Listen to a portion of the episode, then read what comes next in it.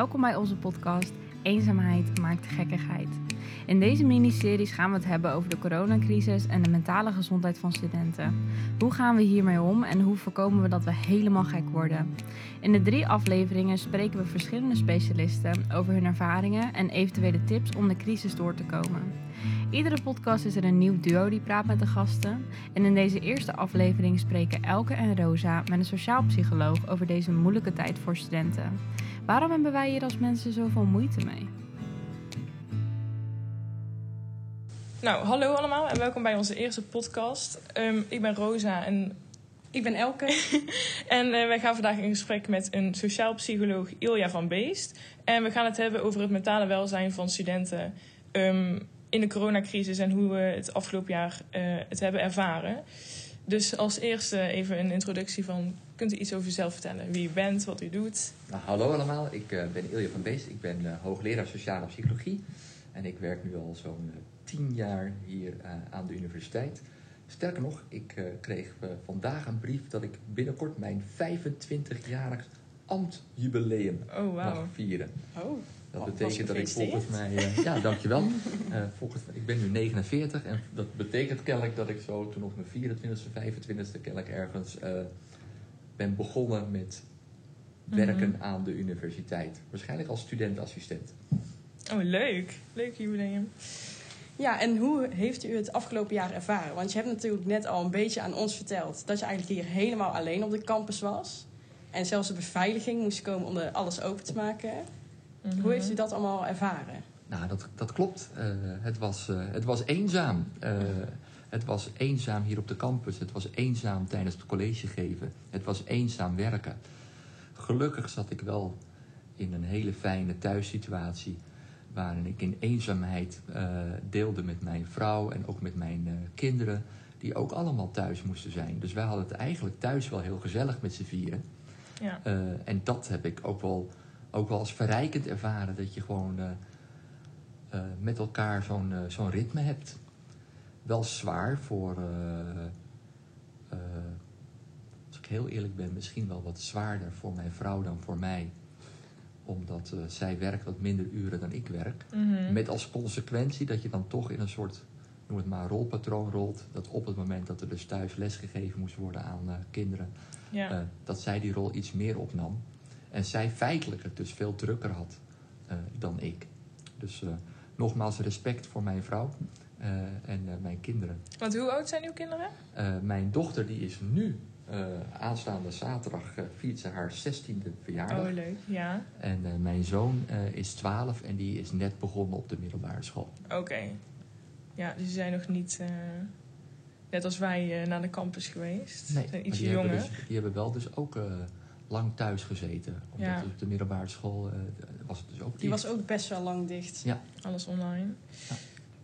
Ehm, en hoe denkt u dat het ge- is geweest voor de studenten in ehm, mentaal opzicht? Dus dat ze niet naar school konden en dat ze inderdaad ook de hele dag thuis zitten achter een laptop. Nou ja, ik denk dat, eh, dat als je de onderzoeken erop naleest wat ik in de krant zie, en dat, eh, dat zullen je ook niet anders hebben gelezen, daar blijkt uit dat eh, jeugdigen dit als erg zwaar ervaren om iets niet te mogen wat misschien wel inherent iets is wat je wel wil, Ja, namelijk bij elkaar zijn. ja, En, en ik denk dat dat een. Dat hebben jullie ook allemaal gehad in mijn college ooit. Hè? Dat die sociale behoeften tot elkaar, bij elkaar zijn als sociale wezens. Wij zijn van mening dat dit iets fundamenteels is. En Ja, dat doet mij dus eh, ook. Ja. Het verbaast mij niks dat dan nu terugkomt in onderzoek dat dit mensen raakt. Mhm. En eh, ik denk dus dat het sociale aspect van eh, naar een college gaan, dat dat een, een gemis is. En ik wil ook iedereen ja. oproepen en ook alle beleidsbepalers van eh, als we hybride gaan, zie dat niet als een oplossing dat dat dus gemakkelijker is en dat je dan dus meer mensen kunt bedienen.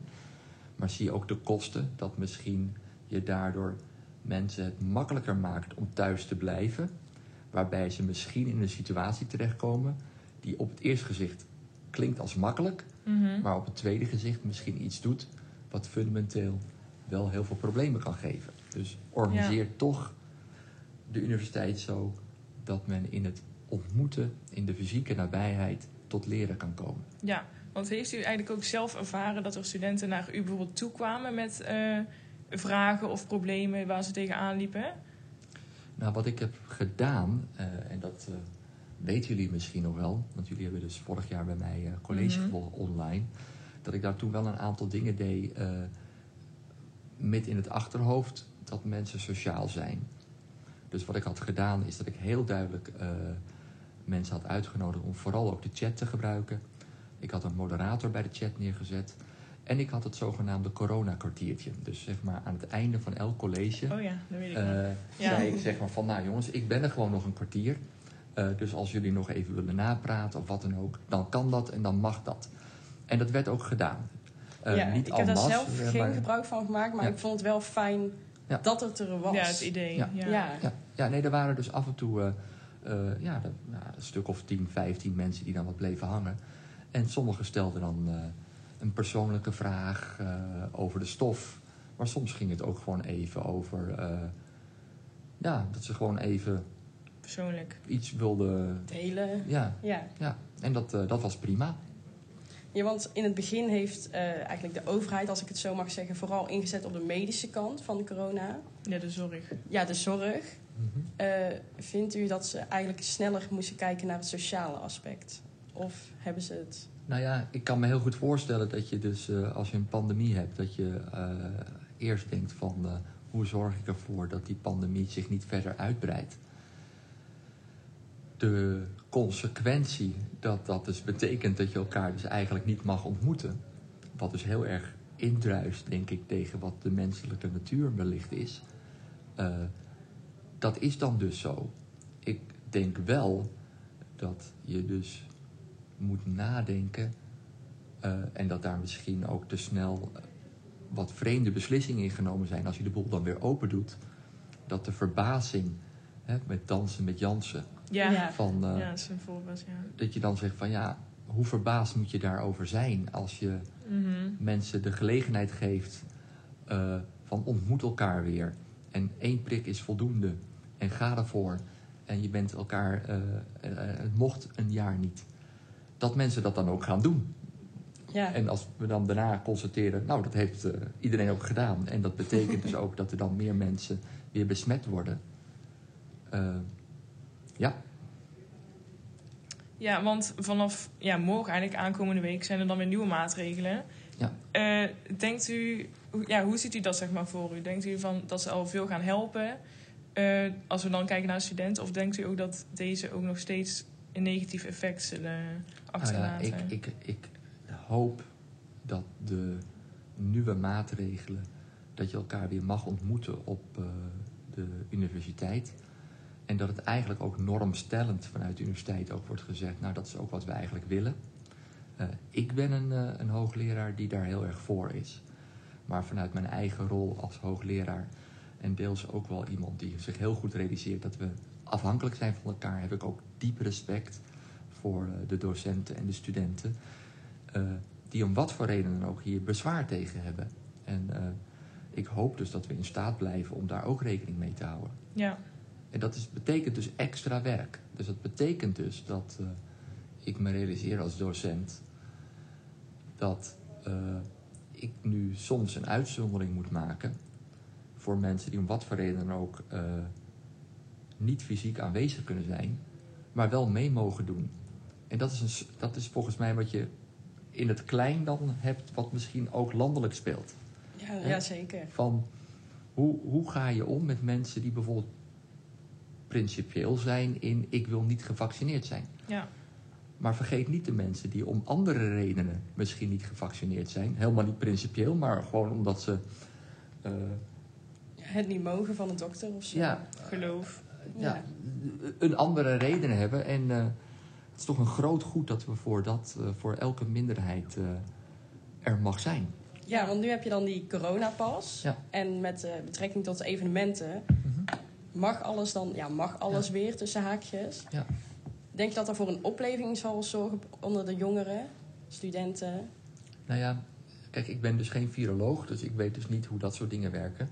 Maar als ik gewoon nadenk over het middel dat je eigenlijk met elkaar afspreekt, eh, je mag meedoen en we maken het makkelijker voor je eh, als je laat zien dat je gevaccineerd bent.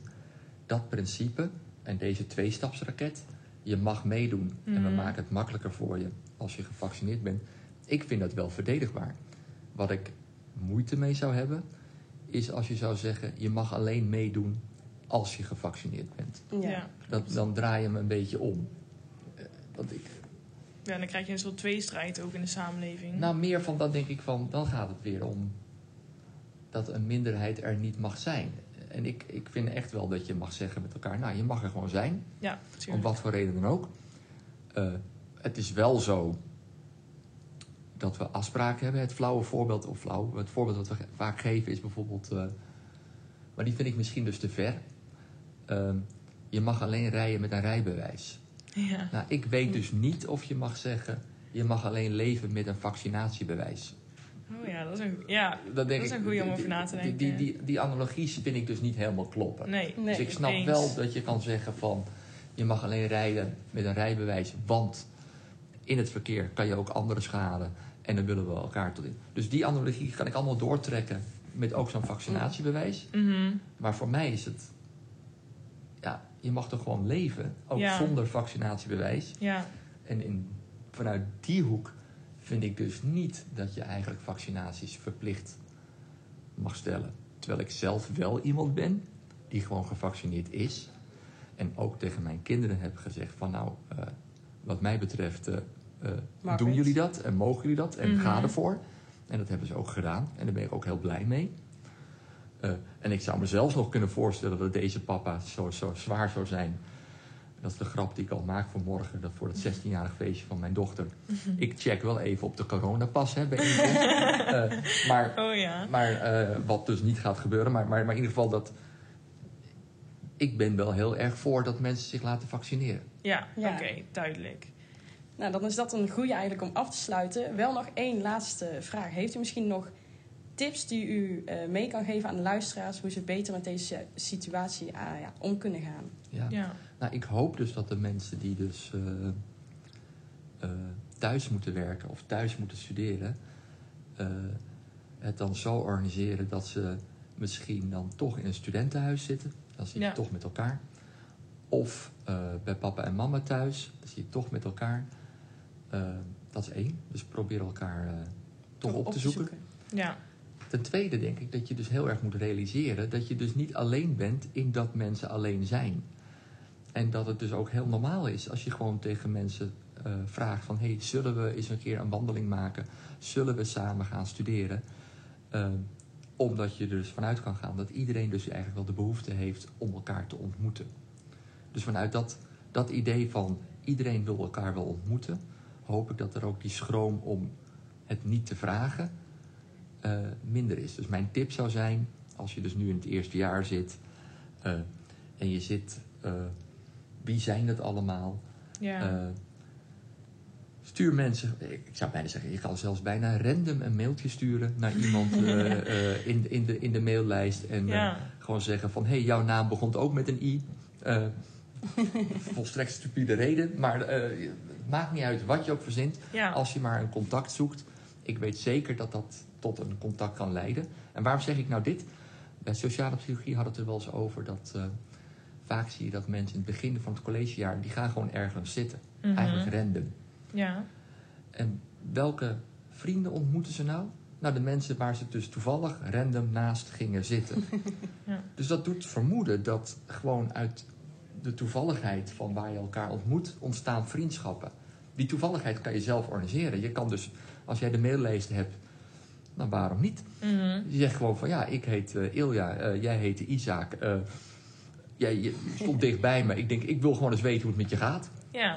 Dat Ja. kan je gewoon doen. Ja. Nou, dat vind ik wel een mooie tip. Ja. En volgens mij kunnen wij nog veel langer praten, maar we moeten het wel een beetje gaan afronden. hè.